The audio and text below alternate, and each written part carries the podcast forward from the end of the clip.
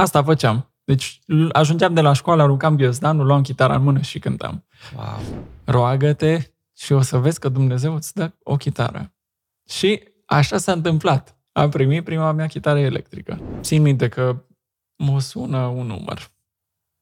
Și îmi zice, salut Levi, sunt Mickey Stancu. Zic, tate, ce mă sună Mickey? Și zice, uite, noi am avea o slujire la o biserică și ne-am gândit la tine că să te chemăm să cânți cu noi la chitară. Ce zici? Ai vrea să vii cu noi? Nu pot să zic decât că e o onoare și o binecuvântare. Dumnezeu putea să aleagă pe oricine altcineva. Sunt atâția chitariști faini și buni, unii sunt chiar mai buni ca mine. Mulți ar fi putut să fie în locul meu. Dar dintr-un oarecare motiv Dumnezeu m-a ales pe mine să fiu aici. Și asta nu poate decât să mă speriască și să o simt ca și o onoare. Faptul că Dumnezeu mi-a făcut, mi-a dat onoarea aceasta de a fi în slujirea în care sunt.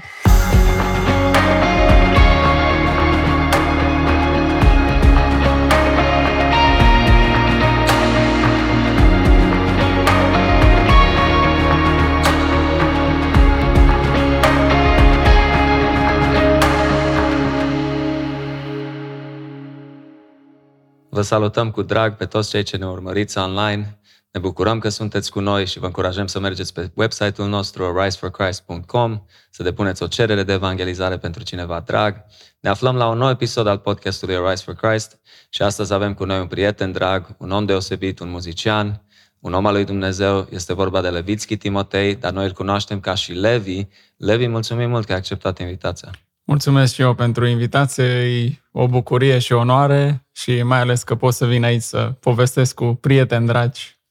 Absolut, da, man. Ne, ne cunoaștem deja de câțiva ani buni, cam de când am venit eu în România. Uh-huh. Tu ești chitaristul principal al, al trupei Cristocentric. Uh-huh. Uh, ai colaborat cu mulți alți muzicieni, uh, ai o istorie bogată în slujire și abia așteptăm să vorbim puțin despre disciplina din spate, munca din spate a unui muzician creștin, a unui chitarist, în mod deosebit, dar muzician, pentru că tu faci mai multe, uh, lucrezi, faci și producții și alte chestii și noi am colaborat la anumite proiecte în trecut, Levi, și chiar mă bucur că putem să aflăm puțin povestea ta uh, și să discutăm. So, ești pentru prima oară la noi, deci vrem cumva să știm, ok, cine e Levi, de unde e Levi și cum ai copilărit?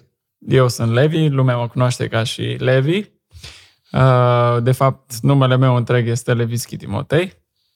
Uh, porecla de Levi am primit-o în liceu, în clasa a noua. Așa târziu? Da, da. Deci până atunci, cine mă știe până, până în clasa 8 mă știe ca și Timotei și cine mă știe după clasa 9 mă știe ca și Levi. În principiu, în ziua de astăzi, numai părinții mă mai strigă Timotei și soția.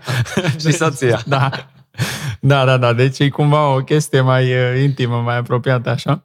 Absolut. În rest, de unde ai spus, de unde, pentru ascultător, de unde ești, Levi? Uh, deci, eu sunt din Timișoara, crescut în Timișoara, născut în Chișinău, Republica Moldova. Când am fost mic, adică la scurt timp după naștere, părinții mei s-au mutat în Timișoara. Și aia este o poveste așa foarte interesantă. Foarte. Cum... Spune-ne puțin. Da, bun. Uh, deci, eu mai am uh, doi frați, un frate și o soră. Fratele meu mai mare, Igor îl cheamă, uh, e mai mare cu 2 ani, el era deja născut și după ce m-am născut eu, uh, părinții mei s-au mutat în Timișoara. Acum a început toată treaba asta, e că cumva părinții mei ori simți că trebuie să plece din Moldova și din cauza condițiilor economice de la vremea respectivă și așa, erau mult mai multe oportunități în România la ora aceea și uh, tata meu a început să caute unde să se mute în România, în timp ce deja l-aveam, uh, l-aveau pe fratele meu. Și uh, inițial a vrut să se mute cât mai aproape de casă. Deci ori la Iași, ori Constanța, cam alea au fost primele opțiuni. Dar uh, unde au aplicat prima oară, ca și școală, că s-a înscris la facultate, a fost la București. Și a fost totul bine și frumos. A intrat la București și uh, nu a mai primit uh, răspuns la ce dată să vină când începea anul universitar. Și au tot așteptat, au tot așteptat, a trecut septembrie, octombrie, anul a început deja, nimeni nu știa nimic ce se întâmplă. Wow. Și, de fapt, ce s-a întâmplat e că răspunsul acela cumva a fost ascuns de cei de la poștă sau cine îl primeau la ora respectivă, că nu a vrut să plece tata meu din Moldova. Exact. Și la insistențe și așa mai departe, abia târziu în octombrie au găsit scrisoarea respectivă și tata meu și-a făcut repede bagajele și a zis că pornește și vedem ce se întâmplă cumva pe parcurs. Na, a ajuns în București și anul cum începuse deja, uh, directorii, rectorii de acolo au zis că nu mai au ce să facă, nu mai poate să-l ajute, dar ce ar putea să facă pentru el ar fi să îl trimită un an la Timișoara, să vorbească la Timișoara, să-l primească acolo și apoi, dacă vrea să-și facă mutarea înapoi la București. Și așa s-a întâmplat. Uh, tata meu a ajuns în Timișoara. Și mutarea nu a mai venit. Da, și mutarea nu mai venit.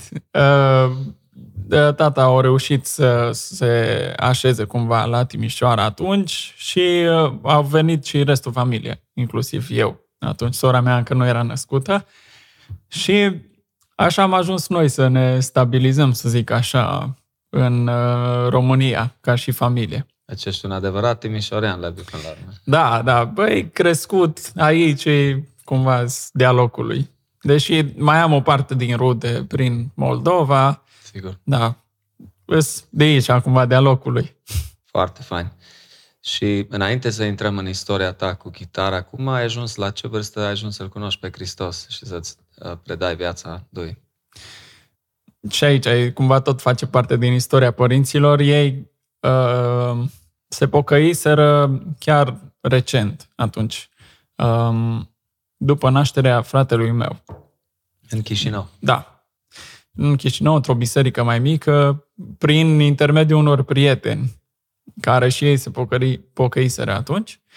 Și uh, era de fapt o prietenă de-a mamei mele, care tot a insistat, uite așa, uite așa, cu Dumnezeu, biserica și așa, și în cele din urmă uh, părinții mei uh, au reușit să-L cunoască pe Dumnezeu prin intermediul prietenilor. Și mult contează. Da, da, da, da. personală, să le spui la, la oamenii din jurul tău, la prieteni. Da. Vedem, ce fain. Da, asta chiar poate să fie o încurajare că cumva în ziua de astăzi ne-am obișnuit mult să fim în cercul nostru de biserică și să modul prin care noi să ajungem la oameni să fie prin seri speciale de evangelizare sau ieșiri organizate în afară, în centru, cum am văzut că zilele trecute cândva ați avut, nu? Da, da, cu Cătălin Ciculescu am fost amândoi, da, în aer liber, foarte faină experiență. Da, o inițiativă foarte faină. Mulțumim. Și ce crede că fiecare dintre noi putem fi o mărturie și suntem o mărturie în locul în care suntem, fie că suntem o mărturie mută, să zic așa, adică spunem ceva sau nu spunem ceva, dar tot transmitem ceva prin acțiunile noastre. Dar uh, dacă reușim să fim implicați în sensul ăsta, să vorbim cu oamenii, să le spunem despre viața noastră, că de multe ori ne gândim că al mărturisi pe Hristos presupune a veni așa cu argumente biblice. Uite, ăsta e Hristos, asta a făcut Hristos, dar pur și simplu mărturisind despre viața ta și cine ești tu ca și creștin, nu poți ști cum poți atinge oamenii. Despre ce a făcut El în viața noastră personală. Exact, exact, da, da, da, da. Foarte tare. Și atunci, practic, de mic ai fost crescut în, în da. voia și după legile lui Dumnezeu, după cuvântul Da, lui. de mic am crescut în biserică, ceea ce abia acum, după mulți ani, să zic așa, realizez ce binecuvântare mare îi. Și când mai discut cu diferiți oameni care nu au crescut ca și mine biserică și lor li se pare ceva extraordinar și un har să crești în biserică și chiar așa și este.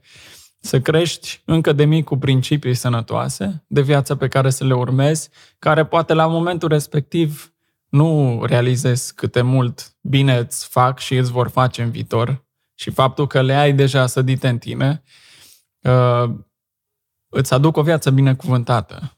Deci am reușit să cresc într-un mediu frumos, într-un mediu în care Dumnezeu era prezent în casa noastră, dar oficial să zic așa, când l-am primit pe Dumnezeu personal, prin botez, a fost undeva în jur de când aveam vârsta de 15-16 ani, ceva pe acolo. Foarte tânăr. Da, da.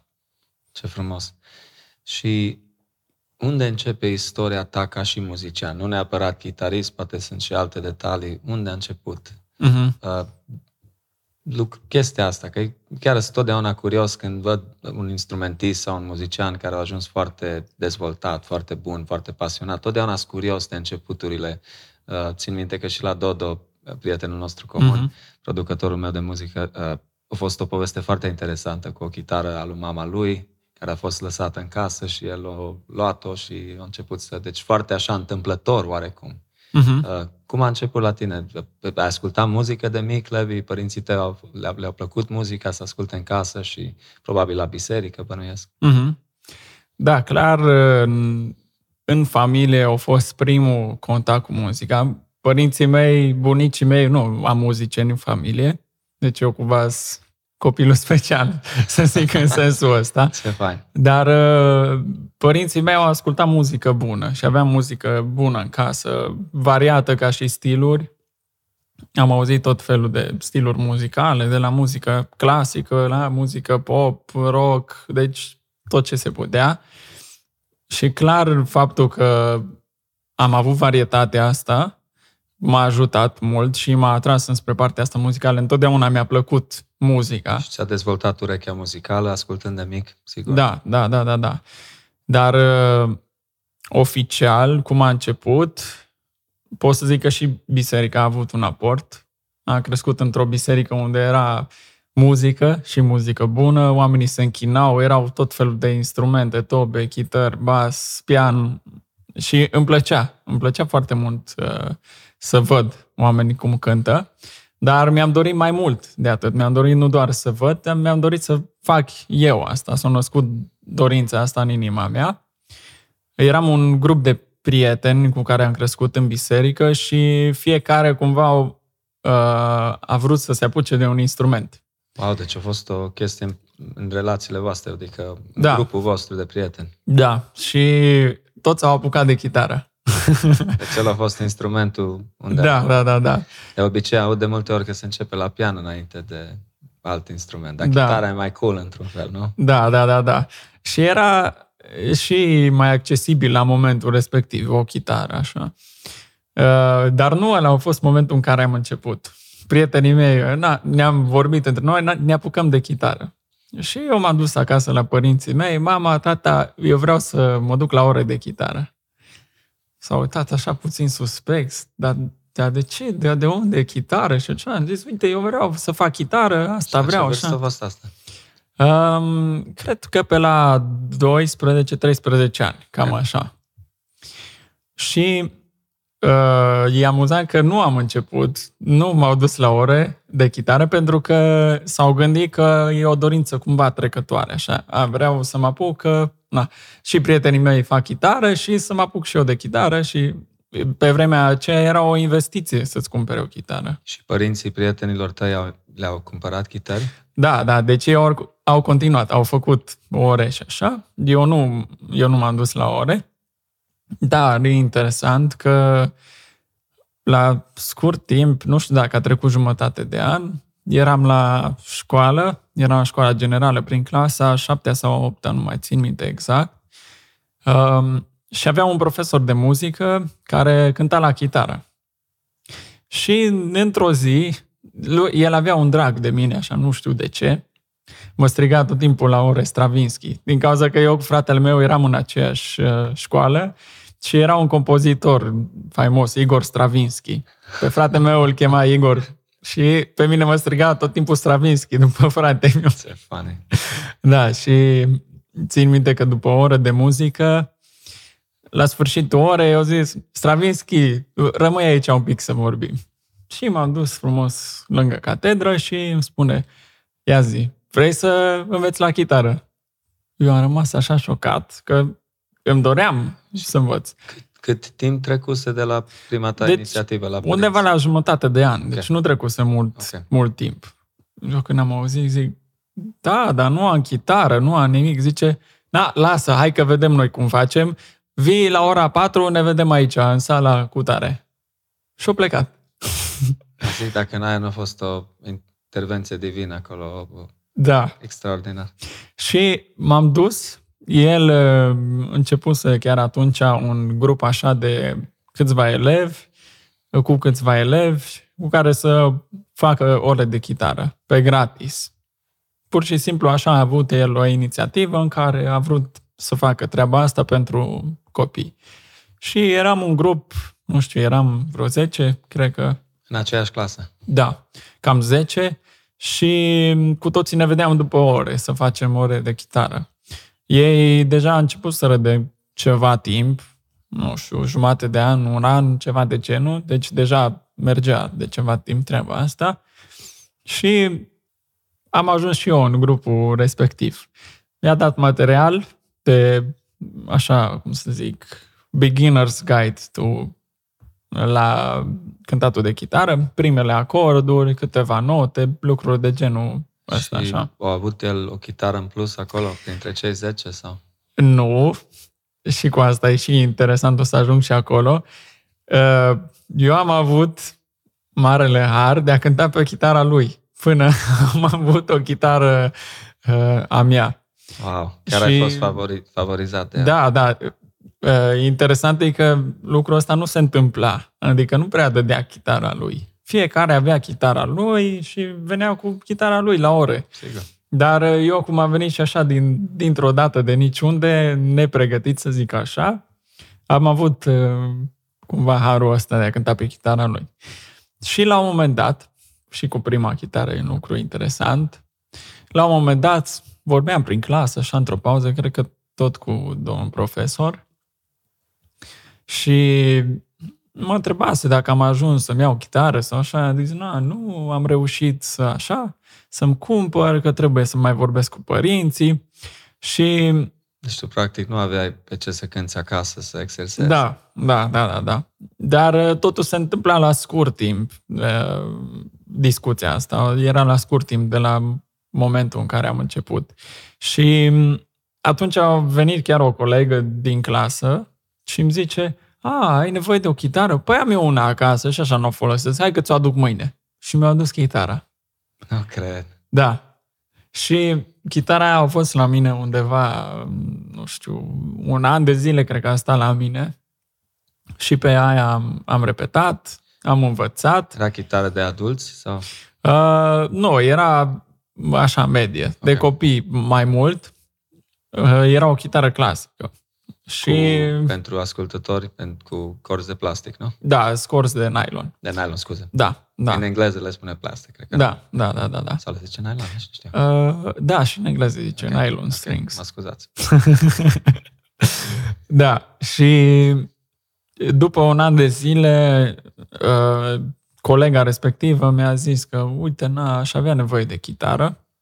Atunci, pentru mine a fost un moment din ăla așa heartbreaking. Mă gândeam, pe ce o să cânt eu acum? Ce o să fac? Cum o să fac eu? Și în anul respectiv, Levi, că practic atunci ai fost la început, uh-huh. ai aplicat disciplina de a cânta aproape zilnic acasă? Oh, oh da.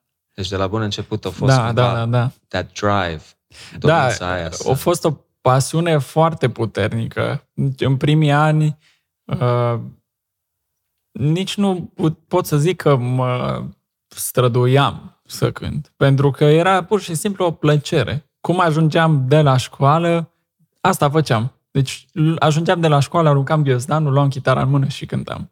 Wow. De multe ori mama mea îmi zicea, da, mai oprește-te, mai ieși afară, mai fă ceva. Pur și simplu era o pasiune foarte mare pentru a învăța. Când învățam un cântece nou, mă duceam repede la mama, hai să-ți arăt ce am învățat. Băgam două acorduri și eu acolo. Deci nu, nu ai căutat video games sau nu știu, no. tu ești destul de tânăr, Levi, ai 26, nu? Da, da. Erau, atunci, erau smartphones deja, nu? Uh, am prins chiar trecerea asta. Okay. Așa, de la telefoane cu butoane, să zic așa, spre telefoane cu clapetă, după aia smartphone și așa mai departe. Mm-hmm. Dar, Dar nu uh, aveai unul tu în posesie. Un smartphone nu. Deci cred, cred că primul smartphone ce l-am avut a fost un iPhone 3.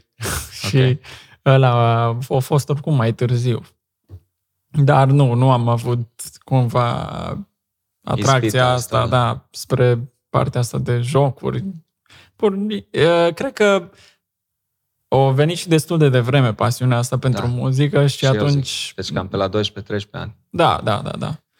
Uh, înainte să începi la chitară sau să primești chitara uh, colegii tale acasă, ții minte ce făceai după școală sau te, cu ce te ocupai, cu ce te preocupa atunci? Da, da. Cred că aici o ajuta partea asta. Am făcut sport de performanță. Am făcut gimnastică 8 ani de zile. Wow, Levi, aflu aici în direct. Da, da.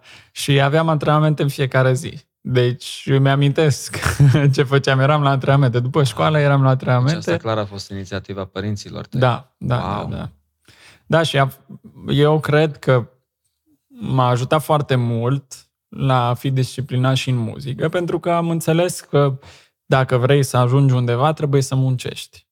Nu ajungeai să mergi la un concurs și să te prezinți decât dacă munceai. Și munca aia era zi de zi, zi de zi. Antrenamente și asta, sigur, a adus un aport mare în cântatul meu la chitară mai târziu. Absolut, foarte fain. Continuă cu chitara atunci. Deci o sosit ziua când o trebuie să predai chitară. Da, da, și atunci părinții mei, știind că, adică văzând că am pasiunea asta puternică, eram efectiv, asta era tot ceea ce îmi doream să fac wow. la momentul respectiv. N-a mai trebuit să le dovedești dacă o să continui da, sau nu. Da, și așa au ajuns să-mi cumpere prima mea chitară, a mea personală. Țin minte încă, era așa înainte de Crăciun și mi-au zis, uite, îți luăm cadou de Crăciun și de ziua ta anul viitor, că așa se făcea atunci. Dacă luai ceva mai scump, era pe termen mai lung. Acoperea două Da, da, da, da. Și da. a fost mai faină decât chitara colegei. Da, da, okay. clar, okay. clar. Țin minte când am intrat în magazin și am ales-o așa, nu, nu venea să cred că se întâmplă asta, am chitara mea. Deci, deci și chitara... Tu personal. Da, da, da, da. Și chitara aia încă o am până în ziua de azi, deci aia nu o să dispară. It's a collector's item. Da, da, da, da. Ca și tobelul lui Cătălin Ivașcu. Exact, exact, da. E agățată pe perete la mine acum. E... Și încă mai cânt la ea din când în când, deci este acolo, e safe. Merge și la recording sau nu neapărat? Da, da, Poate chiar... un sunet aparte după atâția ani. Da, da, am înregistrat câteva uh, melodii cu ea. Încă o mai folosesc, deci se ține bine. Foarte, foarte fain. Și a continuat, uh, ai început, bănuiesc, să cânti și în biserică sau cât timp ai continuat orele uh, de gitară? Um, orele cu profesorul care l-am avut s-a oprit când am terminat clasa 8 el era profesor acolo. Când am intrat la liceu, deja nu am mai luat ore nimic.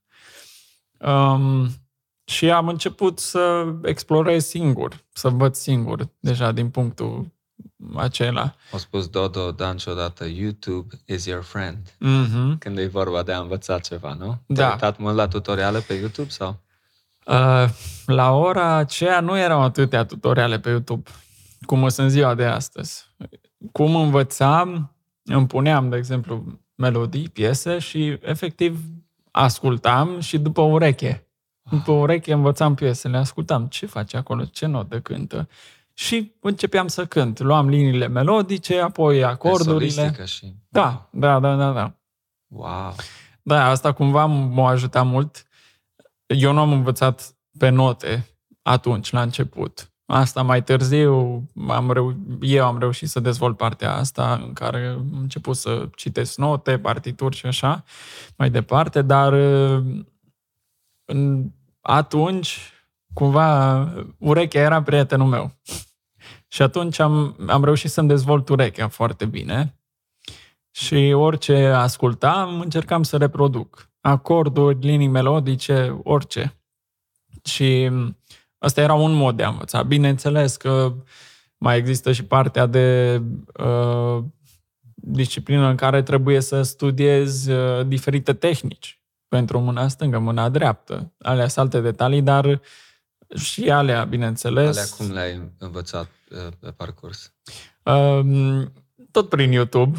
Căutam okay. diferiți uh, chitariști pe care îi urmăream și căutam dacă există DVD-uri de la ei, workshop-uri de chitară și ascultam ce ziceau și spuneau acolo, uite, exerciții de warm-up, uite, exerciții pentru arpegii, legato și diferite tehnici.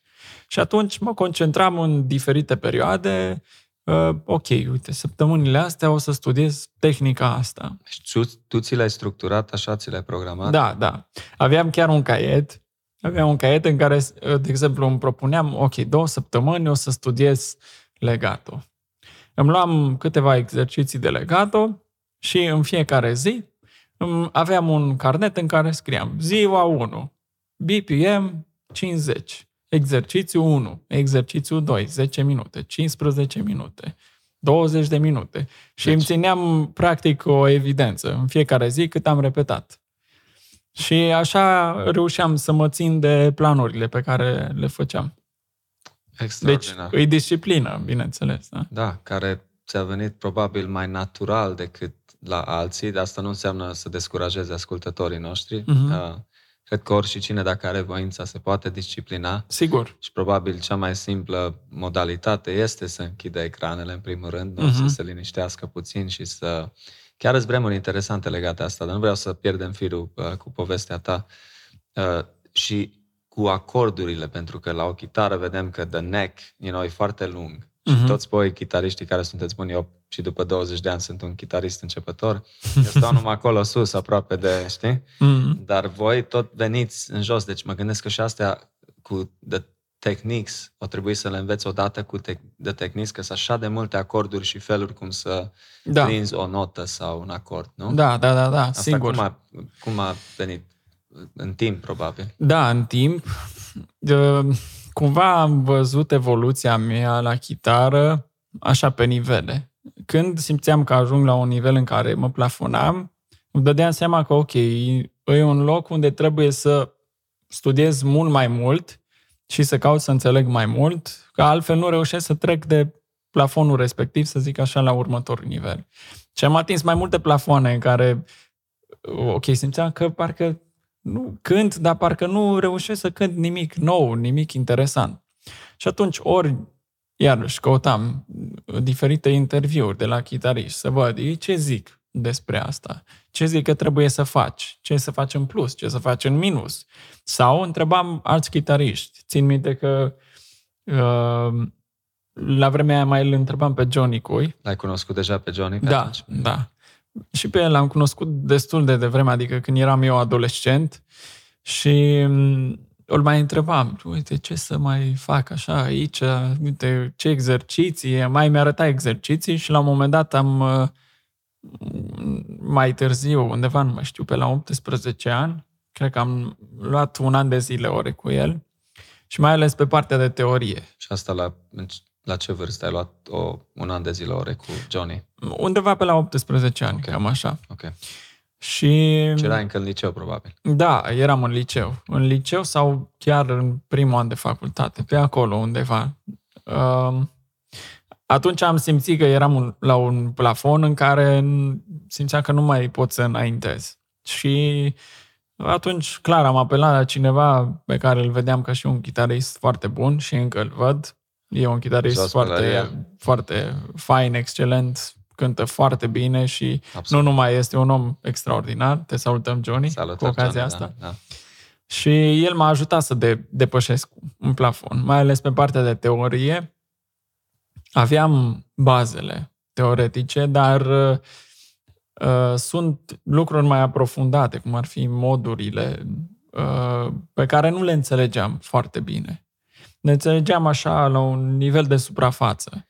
Deci vrei să spui că teoria e crucială da. în a te dezvolta mai mult da. Eh, ca instrumentist sau da. ca muzician în general. Clar, clar. Eu cred că dacă nu reușești în mintea ta să înțelegi lucrurile pe care le cânți, o să reușești să cânți, dar până la un anumit nivel. Dar eh, muzica începe în, în cap, aici, la tine. Muzica acolo se naște și nu prea poți să cânți altceva decât ceea ce poți să înțelegi. Mai ales dacă te gândești să compui sau să scrii armonii pentru diferite piese. Nu vei putea să scrii niște armonii pe care tu nu le cunoști. O să reușești să scrii la nivelul la care ești. De aceea e foarte important să combini teoria cu practica la același nivel.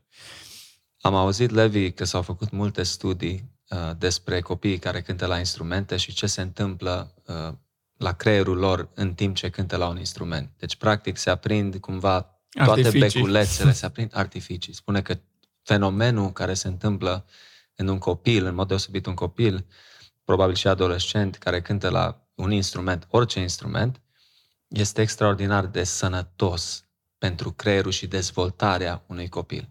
Mm-hmm. Ai auzit chestia asta? Da, da.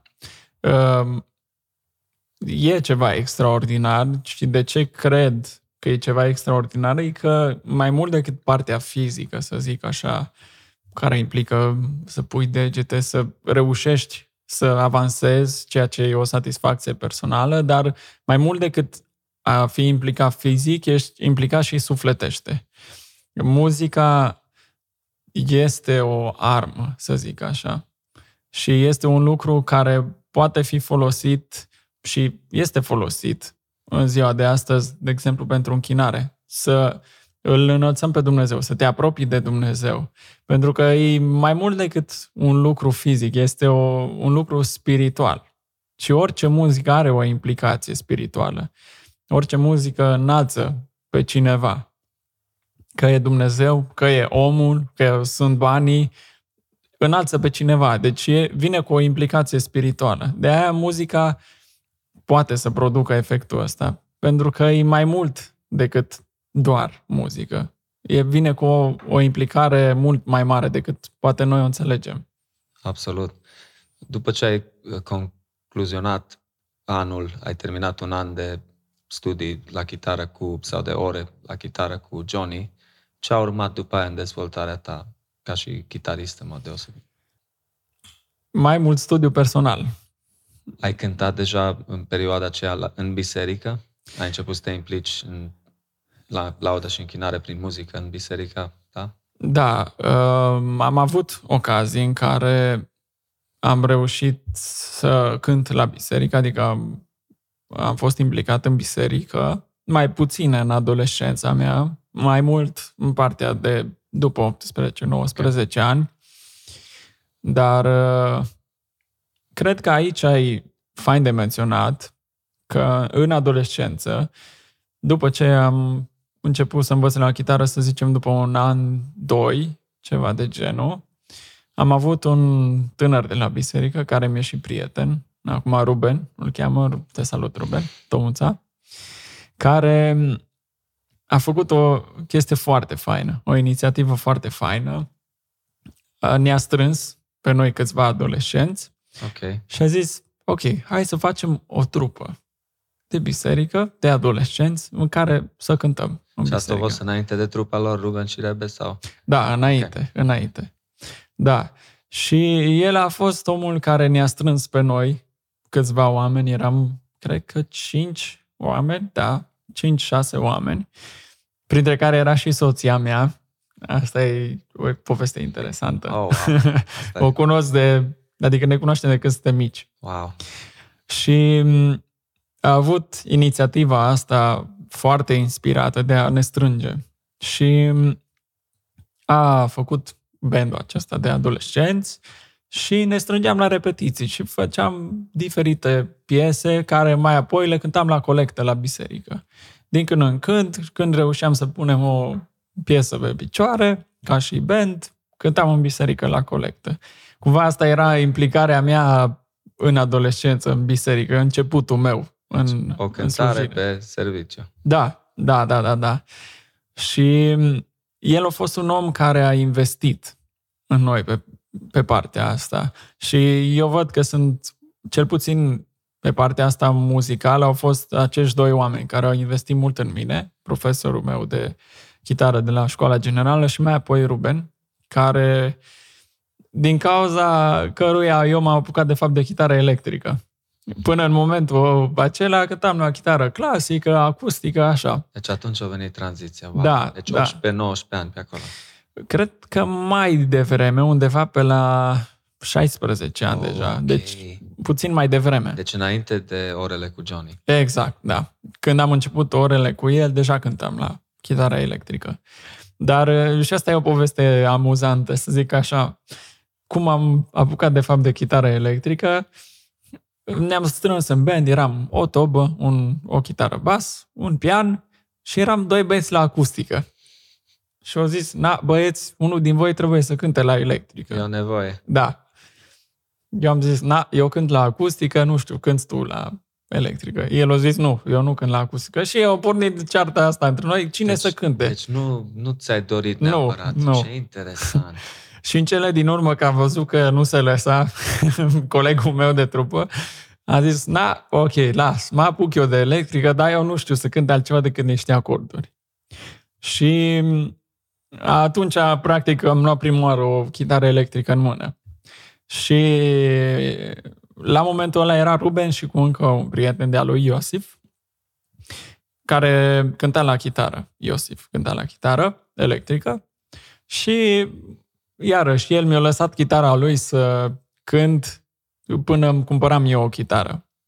El la scurt timp uh, s-a mutat în Anglia și când s-a mutat în Anglia uh, știa că nu am o chitară electrică. Și mi-a zis, uite, eu plec în Anglia, du-te la biserică, ți-am lăsat o chitară.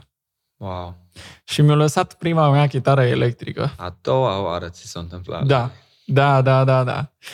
Și așa de fericit, țin minte că așa de fericit am fost, nu venea să cred, wow, cum se întâmplă lucrurile astea. Și țin minte că atunci când m-am apucat de chitară electrică, iarăși, mama, tata, îmi trebuie chitară electrică. Părinții mei mi-au zis, na, acum nu știu, nu se poate, trebuie să vedem cum facem. De obicei și o investiție mai mare, îți trebuie pedală. Nu da, trebuie... da, da, da, exact. Și mm, țin minte că eram, cum eram așa adolescenți, la un moment dat plângeam, dar vreau și eu o chitară electrică, dar de ce nu se poate? Că uite, eu vreau pentru Dumnezeu să cânt, că de ce nu-mi dă Dumnezeu o chitară electrică în mintea mea de copil atunci? Și eu țin minte pe mama că îmi zicea, roagă-te și o să vezi că Dumnezeu îți dă o chitară. Și așa s-a întâmplat. Am primit prima mea chitară electrică. Extraordinar. Da. Și ăla a fost uh, cumva punctul în care am reușit să încep să aprofundez mai mult partea de chitară electrică.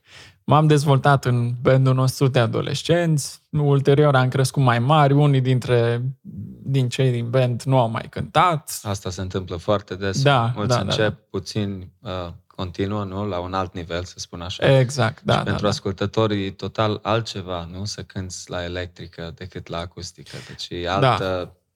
teorie și tehnică în spate, nu? Da, da, da, da. Uh, Depinde și de stil muzical, bineînțeles, dar uh, chitara electrică e și un instrument ritmic, dar este și un instrument solistic. Deci, cumva din cauza asta este un instrument mult mai complex ca și chitara acustică, pentru că acoperă mai multe părți în care poate să intre ca și instrument. Da. Absolut. Uh, Mă gândeam așa, acum în timp ce explicai, uh, ascultând mu- muzica ce o produci și tu, și cu Cristocentric și alte proiecte, mă gândesc la Dodo Danciu, prietenul meu, uh, la Johnny Cui, la David Purcaru și mi se pare atât de interesant, și alții, bineînțeles, sau poate sigur am uitat pe cineva, uh, toți aveți cumva stilul vostru propriu. Mm-hmm. Mi se pare atât de interesant. Da. Deci tu ai un anumit stil și aplici anumite uh, sunete de pe pedală, știi, anumite, cum le spun, scap acum. Efecte. Efecte. Da. Uh, Dodo la fel în dreptul lui Johnny, în dreptul lui uh, David Purcan, în dreptul E foarte interesantă chestia asta, cum după un timp vă asumați fiecare o identitate proprie, mm-hmm. ce direcție sau ce stil aplicați ca și chitariști uh, de Da. chitară electrică. Da, cred că e, cumva asta e și frumusețea. Faptul că poate să existe atâta diversitate și cumva din cauza asta îmi place foarte mult muzica. Că îți dă o libertate și îți dă libertatea de a-ți forma un caracter muzical și de a te reprezenta pe tine prin muzică. Asta e un lucru foarte fain pe care putem să-l facem noi ca și oameni. Să creezi ceva și să fie ceva personal e extraordinar. E, un- e chiar un dar de la Dumnezeu. Și da, cred că uh, fiecare reușește să se dezvolte ca și instrumentist când reușește să înțeleagă în primul rând muzica ca și bază, și toată partea de teorie și așa mai departe. Dar după ce treci de etapa în care, ok, ai aprofundat lucrurile, reușești să uh, ajungi la etapa în care îți pui întrebarea, bun, eu cine sunt ca și caracter muzical? Eu ce cânt? Eu cum, cum arăt în muzică, să zic așa? Și ăla e momentul în care începi o călătorie care nu se termină. Acum sun așa, dar peste 5 ani, 10 ani, s-ar putea să fie cu totul altceva diferit. Absolut, când ajungi la 40 ca și mine, o să fiu curios să văd unde, da, unde te afli cu ele- gitara electrică. Da. Uh, ai avut gânduri, Levi, după ce ai terminat liceu, ai, te-a bătut puțin gândul să faci conservatorul sau nu neapărat? Da, da, chiar uh, mi-am dorit lucrul acesta uh, și m-am și dus la un profesor de muzică, de chitară mai exact, ca să mă asculte, să vadă dacă aș avea șanse să intru la uh, facultatea de muzică. Asta pentru ascultătorii clar la chitară clasică, acustică? Da, da, da, da. da. Um, și el a zis că da, aș putea să intru. Uh, și până la urmă cumva lucrurile nu s-au mai concretizat. Am fost așa împărțit, gândindu-mă cumva și la viitor. Ok, la un moment dat o să fiu un uh, soț, o să fiu un tată. Mi-am dat seama că este o responsabilitate peste mine ca și cap de familie și mi-am dat seama că s-ar putea ca și muzician să nu reușesc să, uh, cum să zic, să o duc așa de bine și să-mi susțin familia și lucrarea și ceea ce făceam. Da. Așa că am hotărât să mă duc cumva pe altă parte, profesional vorbind. Right. Dar uh, cumva întotdeauna mi-am dorit să fac lucrul acesta. Mi-am dorit încă din liceu. Absolut. Și în liceu, după ce am început uh, chitara în școala generală, clar a fost primul gând. Mă duc la liceu de muzică. Și în momentul ăla, cum eram încă mic, eu le-am zis la părinții mei, na, eu mă duc la liceu de muzică, eu acolo vreau să mă duc să învăț. Și a fost iar o, o discuție așa de, Uh, eu vreau să mă duc, dar totuși uh, nu cred că e cea mai bună alegere pentru viitor. Părinții mei la fel au zis, nu cred că e cea mai bună alegere pentru viitor și n-am mai ajuns la liceu de muzică. Da, foarte interesant. Chiar am fost curios dacă ai avut dorința asta și se pare că ai avut-o, dar da. totuși uh, te-ai însurat cu Ioana, care a făcut conservatorul. Da, da, da, da. Și aici iară e o poveste interesantă, cum Dumnezeu așa le aranjează pe toate. Iohana, ca și orice fată, a avut anumite dorințe legate de viitorul ei soț și una dintre ele era să nu fie muzician, să nu trăiască din asta. asta e bună de tot. Da.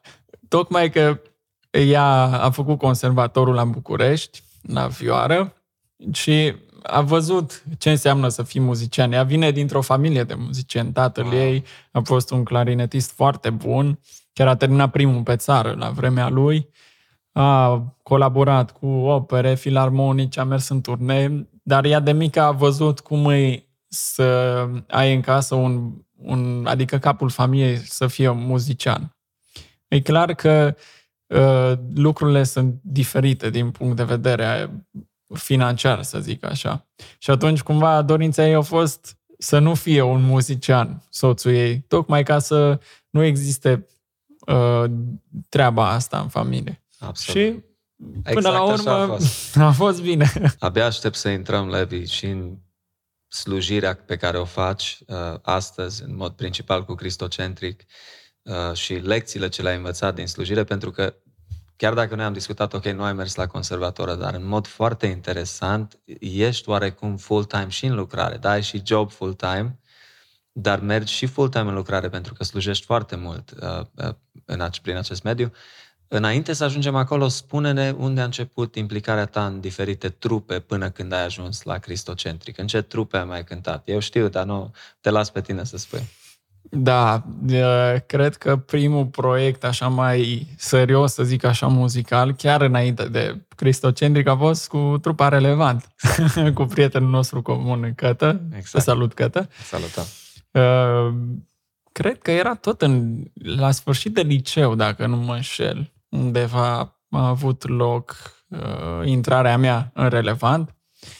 Uh, a fost cumva prima trupă așa mai serioasă în care m-am implicat. A fost și un, un proiect destul de scurt, să zic așa, dar uh, a fost un loc în care uh, am reușit să mă dezvolt și mai important am reușit să dezvolt niște relații faine pe care încă în ziua de azi le am, uh, mai ales cu Cătălin, de la care am învățat iarăși foarte multe ca și muzician. Deși el e mai mic ca mine, nu cu mult, cred că cu un an de zile. Un an, da. 25 au făcut în septembrie. Da.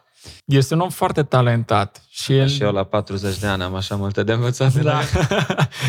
da, e un om care și-a dedicat foarte mult din copilărie și adolescență uh, învățării și pe partea de producție și înainte de asta ca și toboșar. Și el la vârsta aia uh, înțelegea lucrurile și locul unui instrumentist într-o trupă mult mai bine ca și mine la ora aceea. Și mai ales pe partea asta am învățat mult de la el ce înseamnă să fii un chitarist într-o trupă și mai ales într-o producție. Uh, eu eram așa ca și caracter foarte all over the place, să zic așa. Când trebuia să înregistrez ceva, înregistram 100 de chitări. Am asta boala instrumentiștilor tineri, nu? Ba da. Galagios, da. aglomerat, cât mai mult. Exact, Înțelege da. cum spui tu rolul fiecărui instrument la piesa respectivă. Da. Diferă da, de la da, piesă da. la piesă. Ce exact. Tare. Și vrei să spui că te-au corectat mult, Cata? Da, dar el, pentru cei care îl cunosc, e un tip mai pragmatic și spune lucrurile foarte direct. și țin minte că atunci când uh, deja depășeam nivelul acceptabil, să zic așa, am zicea, nu, nu mai tragem nimic, gata, aici ne oprim. Și așa cu timpul am înțeles, ok, uite, trebuie să fiu mai așezat, trebuie să nu aglomerez, trebuie să-mi găsesc locul, trebuie să-mi găsesc linia uh, pe care trebuie să o acopăr. Și asta de chiar dacă au fost un proiect mai de scurtă durată, să zic așa, au fost un loc în, în care iarăși am învățat foarte mult ca și instrumentist. Și să știi că a fost uh, un proiect de, de calitate, au sunat foarte bine piesele. Menționează și pe ceilalți membri, să le facem și lor shout-out. Da, da, da, da. Îl avem pe Sergiu, care era vocalist, uh, Dani Hegheduș și Cătălin Ivașcu. Deci și cu mine. Patru. Eram patru, da. da. Sergiu Drăgoi, pentru ascultători. Exact, Compozitorul, da. solistul. Da, care... Acum e implicat mai mult cu Creation House exact. și pe parte solo și la biserica lor verticală, worship leader. Da. Foarte fain. Și cum a urmat uh, tranziția înspre cristocentric? Da, asta a fost iarăși interesant. Tot timpul când mă uit așa în spate la cum au decurs lucrurile în viața mea, de la modul în care am învățat, am început să învăț la chitară, până la modul în care am intrat în slujire, nu pot să nu văd mâna lui Dumnezeu. Și sunt conștient că și locul în care mă aflu acum este un loc fain și am ajuns aici doar prin harul lui, pentru că el m-a vrut specific aici, unde sunt eu. Și nu o spun doar așa. Eu la 19 ani, undeva am început să slujesc cu Cristocentric, deci am undeva la șapte ani jumate deja cu ei. Um, nu cântam foarte bine la ora aceea. Eram ok. Când eram, da, eram un nivel ok. Adică nici foarte rău, dar nici foarte bine. Tu l-ai fi considerat după tine poate un nivel mai mediocru puțin? Da, da, da, da. Și um, primul, de fapt, prima oară când am cântat cu ei, a fost puțin mai devreme de 19 ani, um, era un concert de Crăciun. O colaborare, practic. Exact, o colaborare. Ne-au, mi-au scris, uite, în data respectivă noi o să facem un concert de Crăciun la Lipova, că încă țin minte. Vrei să vii cu noi la chitară? Fo, pentru mine a fost extraordinar, cristocentric, trupă de renume, așa, așa cunoscuți. Am zis, mamă, fii atent, am reușit, gata. Și m-am dus cu ei la repetiții. Bineînțeles că tonurile mele de la chitară la ora aia sunau foarte rău. Pentru că nu, încă nu înțelegeam cum e să-ți faci un ton, cum să faci să sune bine chitara, lucruri de genul ăsta de finețe, care de fapt alea dau uh, uh, sunetul bun al unui chitarist sau nu. Și m-am dus cu ei foarte frumos, m-am dus la repetiții. Uh, mai târziu ei mi-au povestit cum a, cumva din partea lor cum a arătat interacțiunea cu mine și nu știau cum să zic că e așa, să-mi schimb eu tonul, să fac ceva la ei, nu știau cum să-mi spună. Na. M-au lăsat așa, cum, cum am fost. Și țin minte că a venit ziua cu concertul, m-am dus foarte frumos și la un moment dat era o piesă la care aveam un solo de chitară. Mă, și nu știu ce, am avut emoții, ce s-a întâmplat, dar efectiv am făcut tot solo în altă gamă. Deci, l-am început și emoțiile. mi-am dat seama că eram în altă gamă, dar ce să mai, ce să, să fac acum? la capăt, nu? L-am dus până la capăt, deci a fost un solo în altă gamă, la sfârșit, țin minte că s-a terminat piesa și... Există să... o înregistrare la Vietnam? Ah, nu există, din păcate, dar chiar mi-aș fi dorit să o am și eu. Alții ar fi spus, nu, burn it. da, da, da, da. Nu, e o amintire faină. Dar țin minte că după ce am terminat piesa aia, Mickey, cumva, ca să se scuze, să zic așa, a zis de la microfon, da, și l-avem pe Levi la chitară, care este prima oară cu noi, canțona. Eu am fost fericit, am zis, wow, fain, am cântat cu ei. După aia a urmat undeva la 2 ani, nu mă mai căuta deloc. Deci prima și ultima oară pentru 2 ani de zile. Da, da. Și cumva după 2 ani, deci când aveam 19 ani, țin minte că mă sună un număr. Și îmi zice, salut Levi, sunt Mickey Stancu. Zic, dar de ce mă sună Mickey? Și zice, uite, noi am avea o slujire la o biserică și ne-am gândit la tine că să te chemăm să cânți cu noi la chitară. Ce zici? Ai vrea să vii cu noi? Fah, din nou, a fost pentru mine, în primul rând, m-am șocat cum de m-au sunat după ce am făcut atunci. Și uh, bineînțeles că i-am răspuns pozitiv, da, voi veni și am venit. Deja mai avansasem puțin la chitară, nu mai eram chiar ca cu, cu doi ani în urmă. Și m-am dus cu ei la slujire la o biserică și din momentul ăla m-am dus peste tot cu ei. Deci s-a din momentul ăla, legătura. da, s-a făcut legătura. Acum uh, mă, nu m-au chemat încă oficial în trupă, mă sunau, uite, duminica viitoare ai fi liber, vrei să vii cu noi la o slujire? Da, bine, veneam. Mai treceau o săptămână, două, mă sunau din nou, uite, în sâmbătă aia mergem la o conferință, ai vrea să vii cu noi? Și tot așa, mergând, mergând, cumva am reușit să uh, creăm niște relații faine între noi și lor le-a plăcut cu mine și mie cu ei și a venit momentul în care m-au chemat oficial cu ei în trupă, uite, dacă vrei să faci parte din lucrarea noastră, asta e lucrarea noastră, asta e viziunea noastră, asta ne dorim noi să facem, gândește-te, este un angajament pe termen mai lung, roagă-te și zine când ai un răspuns. Bineînțeles, m-am rugat, nu trecut mult timp și le-am spus că da, sigur, vreau să fac parte din Uh, lucrarea cristocentric și de atunci până în ziua de astăzi merg la slujire împreună cu ei, sunt parte din lucrarea cristocentric. Da. Cred că ai învățat multe da, despre prețul slujirii, despre puterea lui Dumnezeu prin această lucrare. Da. E o lucrare evanghelistică până la urmă, da. dacă este uh, prin închinare, prin muzică, mesajul al Evangheliei, Cred că ai, ați auzit multe mărturii, cum auzim și noi, ceilalți care slujim, dar voi chiar aveți un proiect, o lucrare frumoasă care, cum spui și tu, are o istorie bogată. Cristocentric, înainte erau Hristos pentru România, pentru cei ce ne da. ascultă. Uh, și să vezi că încă continuă și astăzi într-un mod așa fain, acum probabil și tot mai profi din punct de vedere uh, tehnic și muzical, Spune-ne puțin despre experiența ta, prețul slujirii, oboseala, ce, ce implică uh, această lucrare de muzică, slujire prin muzică. Da. Uh, clar, primul lucru implică foarte mult sacrificiu. Sacrificiu ca și timp. În primul rând, clar, ca și energie, ca și resurse de multe ori.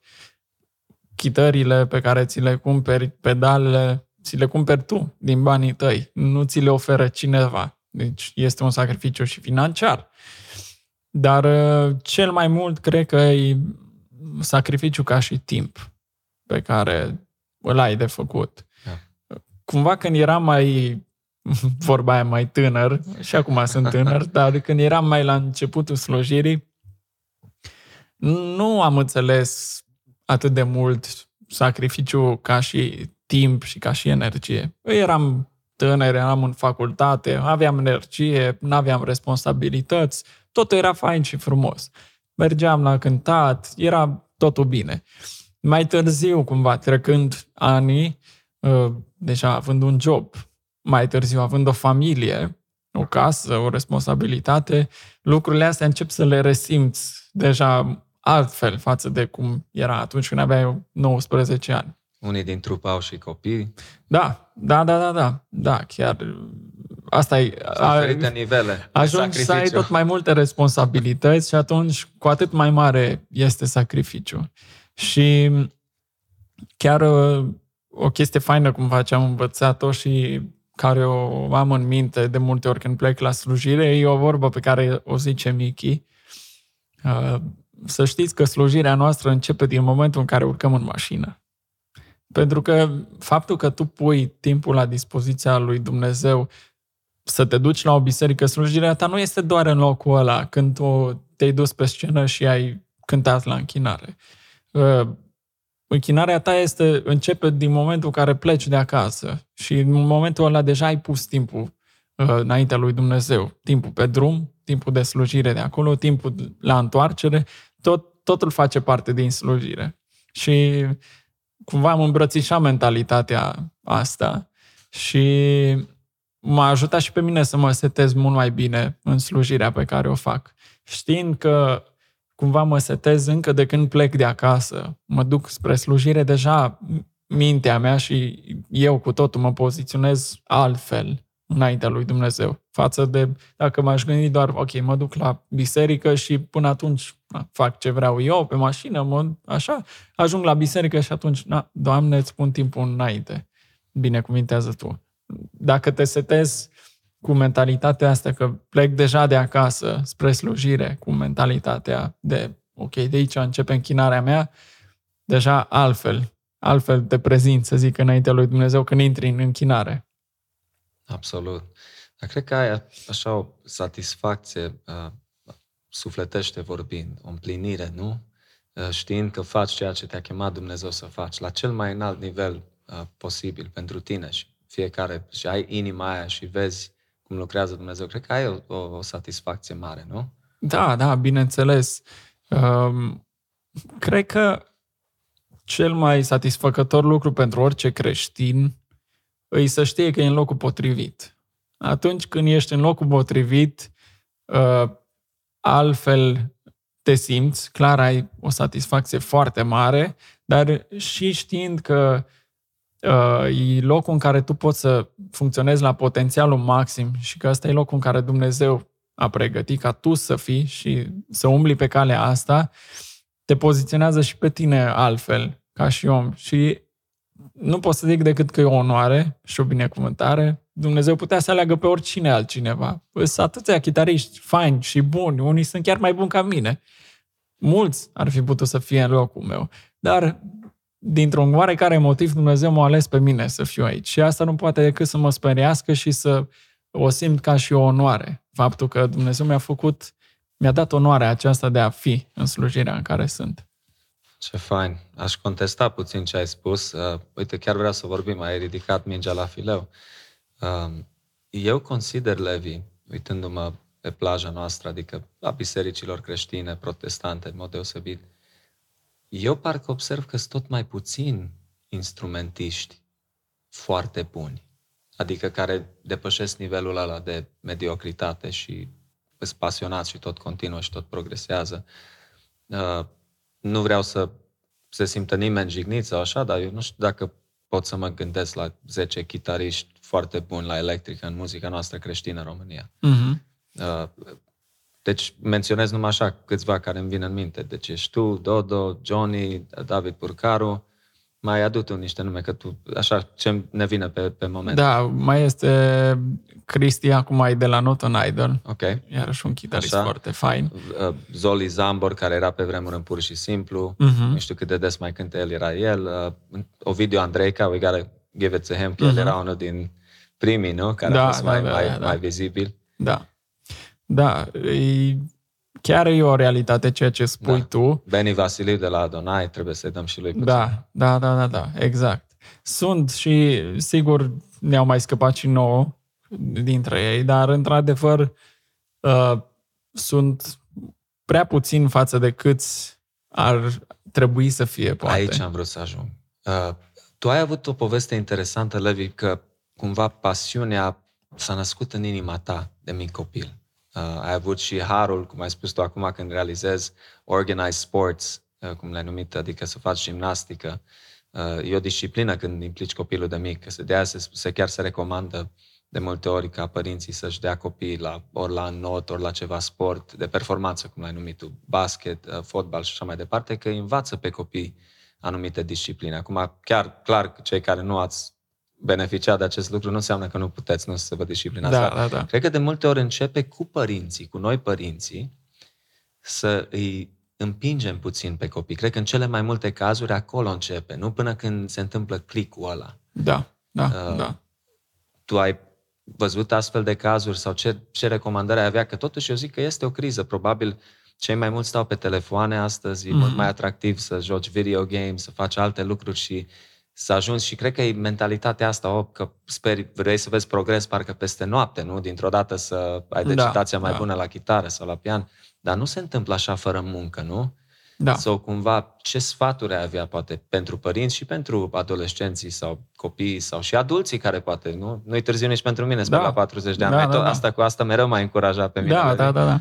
Adi, nu-i târziu nici acum să devii uh, mai, mai bun la chitară. Deci ce, ce sfaturi ai avea? Da. Înainte să zic, poate, ce, câteva păreri, câteva sfaturi, uh, vreau să dau câteva lucruri. Într-adevăr, cred că societatea în care trăim astăzi nu îi ajută pe mulți tineri sau îi împinge pe mulți tineri să meargă pe alte căi, să se piardă. Faptul că sunt atât de multe opțiuni în ziua de astăzi de a-ți pierde timpul pe device-uri, uh, cumva rărește plaja asta de oameni care să fie dedicați la ceva. Societatea din ziua de azi te împinge la a pierde cât mai mult timp. În ideea asta sunt și gândite smartphone-urile, tabletele, televizoarele, telefoanele, aplicațiile, astfel încât cine intră pe ele să vrea să stea mai mult timp pe ele, să petreacă cât mai mult timp pe ele, să fie cât mai interesante, astfel încât asta să fie tot ceea ce ei fac cu timpul lor. Deci aplicațiile și cei ce le creează sunt foarte intenționați în a-ți fura timpul da. și te ține lipit acolo.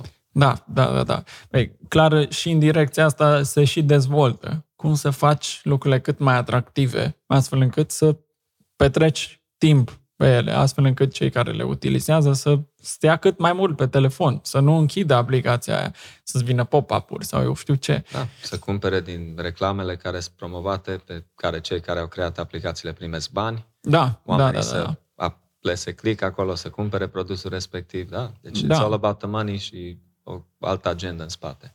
Da, și um, și diferiți neurologi, psihologi au făcut diferite studii pe partea asta de social media și uh, de device-uri, de petrecut timp pe device-uri și recunosc cu toții problema care este în ziua de astăzi cu copiii și cu adolescenții tinerii, care sunt efectiv de nedezlipit de device-uri uh, ai Netflix, poți să te uiți toată ziua la filme. Netflix-ul îți merge automat din episod în episod și la seriale. Nu? Exact. Da. Creierul tău cumva simte că se relaxează când se uită.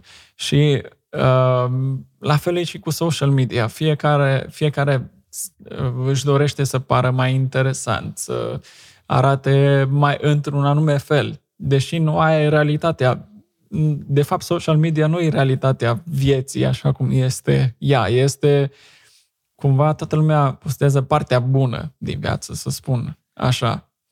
Da. Și faptul că fiecare să străduie să lucreze la o imagine, poate mai mult decât la ei, ca și oameni și ca și caractere, îi face să piardă, de fapt, timpul pe care îl investesc acolo. Absolut. Și atunci sunt tot mai puțini oameni care se dedică la ceva. Ai spus mai devreme că, da, trebuie muncă. Clar, ca să cânți la un instrument, trebuie să muncești. Ca să ajungi să cânți la un anumit nivel, trebuie să muncești, trebuie să pui osul. Nu există peste noapte. Cumva, asta e și ideea de social media. Uh, ne îmbogățim peste noapte. Știi? Uh, hai să facem o afacere, hai să facem o învârteală, cum zic unii. Cum să facem să devenim bogați peste noapte și să nu muncim. Toată lumea să gândească, trendul, da. Nu? Toate da. ofertele parcă sunt în direcția asta. Hai exact. că, uite, într-o săptămână o să vezi rezultate, uite, o să reușești. Da, da, da, da, exact. Practic e o minciună în mare parte. Da, se promovează ideea de fast food, adică totul repede înaintea ta, uh, totul fără muncă. Cum să faci să nu muncești toată viața, cum să ai bani astfel încât să nu mai muncești toată viața. Da.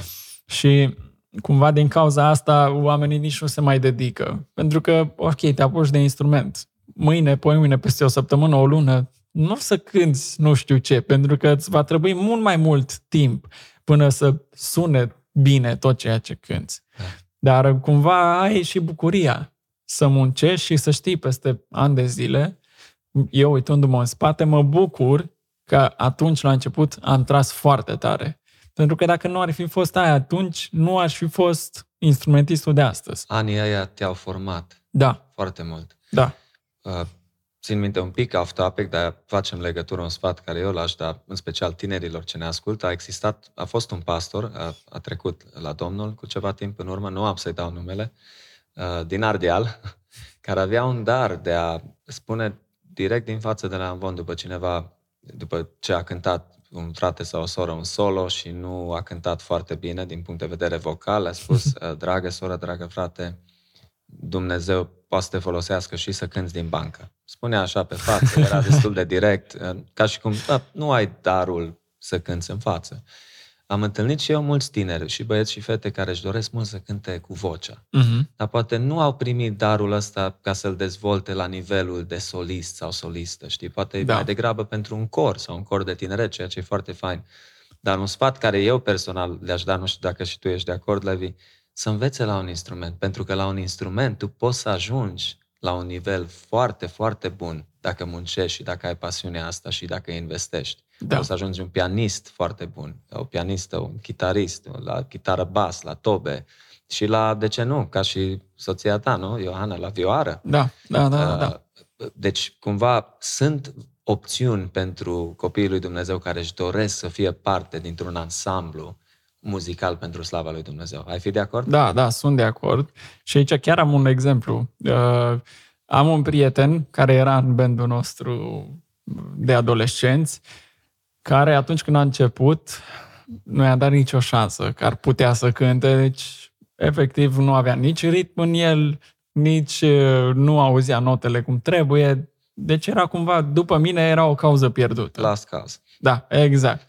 Dar omul a muncit extrem de mult și în ciuda ceea ce am crezut eu, a ajuns un basist foarte bun și este un basist foarte bun, Denunț Blaga, uh, care slujește și în biserică acum și nu doar e implicat și în diferite proiecte de jazz foarte uh, respectate și a ajuns să cânte la festivaluri de jazz mari din țară și din afară. Deci, faptul că cum ziceai tu, poate nu ai darul natural de a avea o voce sau așa.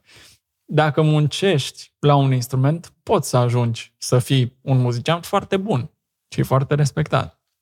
Ce fain! Un exemplu superb, îl salutăm și pe el. Spune-ne, Levi, mai avem doar două subiecte scurte. Spune-ne despre proiectul tău By the Waters. Proiectul tău By the Waters. Ce, ce este proiectul acesta? Da.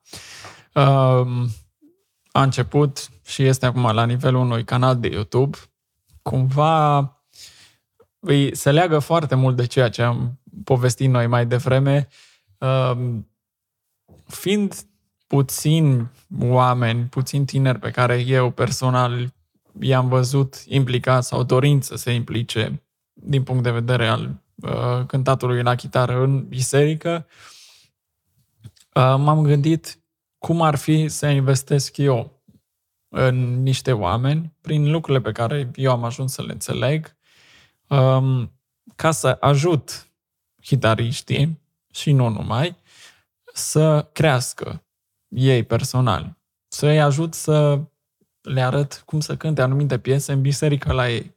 Tocmai din dorința de a investi în, în uh, oameni, în instrumentiști, viitorii instrumentiști și actualii instrumentiști din biserici, uh, încurajând-ei cumva să slujească. Ce se întâmplă pe canalul By the Waters, um, sunt, fac diferite playthrough-uri de chitară. Ce sunt acestea? Adică iau o anumită piesă de la biserică și trec prin toată piesa cântând la chitară, având cadre close-up la chitară, astfel încât cei care urmăresc să vadă exact ce cânt, ce prinderi fac la mâna stângă, ce ritmuri dau din mâna dreaptă, astfel încât și ei să poată să reproducă acele piese. Cumva ideea îi de a investi în oameni. Și a venit și ca și o provocare uh, din partea mai multor uh, chitariști care de-a lungul timpului tot mi-au scris uite, nu mi explici cum, cum cânti tu asta la chitară? Cum pot să cânt și eu aia? Nu poți să-mi trimiți un video. Și trimiteam video la diferiți chitariști, oameni pe care nu-i cunoșteam.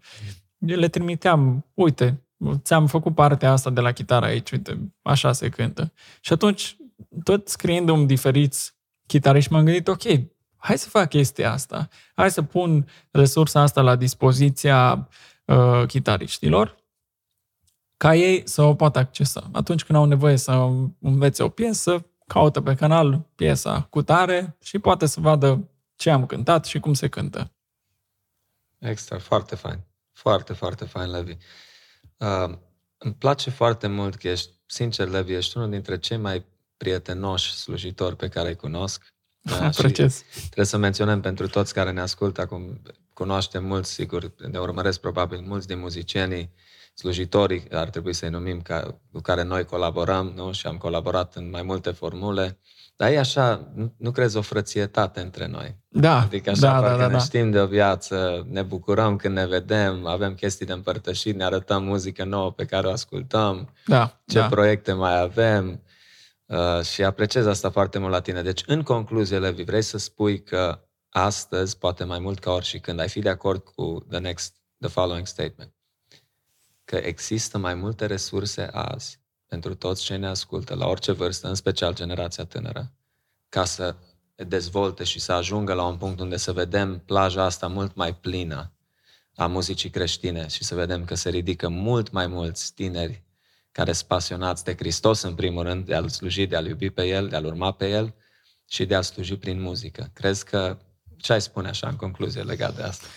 Da, cred că dacă înainte era problema cumva, resursa era problema, faptul că nu puteai să găsești atâtea resurse, videouri, tutoriale, DVD-uri, poate uh, educative, workshop-uri de chitară. În ziua de astăzi nu mai avem problema asta 100%. Sunt atâtea resurse încât doar să vrei le poți găsi. Cred că oamenii pot să se dezvolte foarte bine pe partea asta în ziua de azi. Și problema nu mai sunt resursele, dar uh, este cumva uh, faptul că sunt atâtea lucruri uh, la dispoziția fiecăruia te face să nu mai vrei să urmezi calea asta, să zic așa. Faptul că știi că resursa este acolo nu te mai împinge atât de mult la muncă în ziua de azi. Deci problema în ziua de astăzi este cumva disciplina. Dacă ești un om care vrei să înveți la chitară și ești pasionat de lucrul ăsta, tot ce trebuie să faci e să te disciplinezi. Ai, ai dat și un sfat legat de cantitate, timpul, cu, să înceapă poate ascultătorii jumătate de ore pe zi, poate 5-6 zile pe săptămână și să tot crească numărul acela. Știu că sunt instrumentiști foarte buni care repetă 5-6 ore pe zi unii, care își Da. permit cu timpul. Da, da, da, da. Uh, Pe vremuri, mai de mult, la început, și eu studiam foarte mult. Studiam multe ore, 5, 6, 8, wow. depinde. Era, asta era că drive-ul meu era pasiunea. Îmi doream foarte mult să fac asta și asta făceam. Ca și timp, că mulți mă întreabă, cât ar trebui să studiez să ajung bun? În primul rând, cred că îi uh, o treabă în care trebuie să te cunoști pe tine. Cum ești tu ca și om? Cum ești tu când îți propui ceva? Te ții de ceea ce îți propui? Bun, nu te ții. Luăm cazul ăsta. Eu, ai încercat de mai multe ori să te apuci de sport. Am zis, ok, de luni fac două ore de sport. Începem cu sport. da, spui de luni, o să fac, asta e vorba, cu de luni facem. De luni fac două ore de sport și vine luni și nu mai faci. Vine marți și nu faci. Vine miercuri și te gândești, am zis că de luni încep sportul. Da, na, hai de lunea viitoare. Și vine și lunea viitoare și nu faci. Ok, cred că problema e că ți-ai propus prea mult. Dacă îți dai seama că în momentul de față nu faci nimic, nu-ți propune două ore. Că de la nimic la două ore e un pas destul de mare. Propuneți 10 minute, 15 minute, 20, să zicem. Și începe cu aia. Dacă în fiecare zi o să faci 10 minute, 15 minute și o să reușești să te disciplinezi, să știi că, ok, uite, am în fiecare zi timpul ăsta de 10-15 minute în care fac treaba asta. Când la chitară repet o piesă, fac un exercițiu. Cu timpul, după o săptămână, două, trei, o să vezi, ok, funcționează, pune jumătate de oră în fiecare zi. Faci jumătate de oră, funcționează jumătate de oră, punem o oră în fiecare zi. Tot timpul trebuie să vezi locul în care ești. Dacă ești la zero, nu-ți propune prea mult că nu vei face. Începe cu puțin și adaugă treptat. Și o să vezi că lucrurile vor funcționa apoi. Superb sfat. Levi, eu aș putea continua încă două ore cu tine. Îmi face cea mai mare plăcere. Avem așa multe lucruri în comun. Sigur și ascultătorii noștri au beneficiat și s-au bucurat. Sperăm să fie de mare folos pentru cei ce ne urmăresc. Și mulțumim mult de tot pentru timpul tău, bro. Da, mulțumesc și eu încă o dată de invitație. A fost o reală plăcere să stau la povești cu un prieten drag. Mă bucur, bro. Blessings.